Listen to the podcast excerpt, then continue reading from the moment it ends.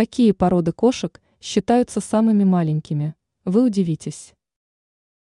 Кошек трудно назвать животными крупного или среднего размера, однако некоторые представители вида еще меньше привычного. Такие породы, как правило, выводятся искусственно, так как в мире немало поклонников миниатюрных питомцев. Каких домашних питомцев можно назвать самыми маленькими? Скиф-тай-дон. Удивительный факт состоит в том, что взрослый представитель породы может весить всего один килограмм, что является весьма необычным. Максимальный вес питомца достигает двух килограммов. Примечательно, что кошки породы скиф-тай-дон невероятно активны и любопытны. Более того, их можно даже приучить к прогулкам на поводке. Кинкалоу.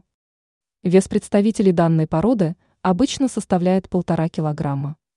Некоторые представители вырастают до двух.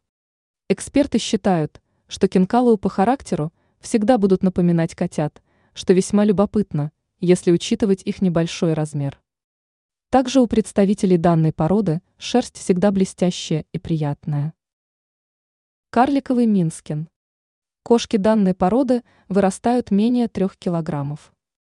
Они подходят для людей, которые ценят любознательность и активность домашних животных.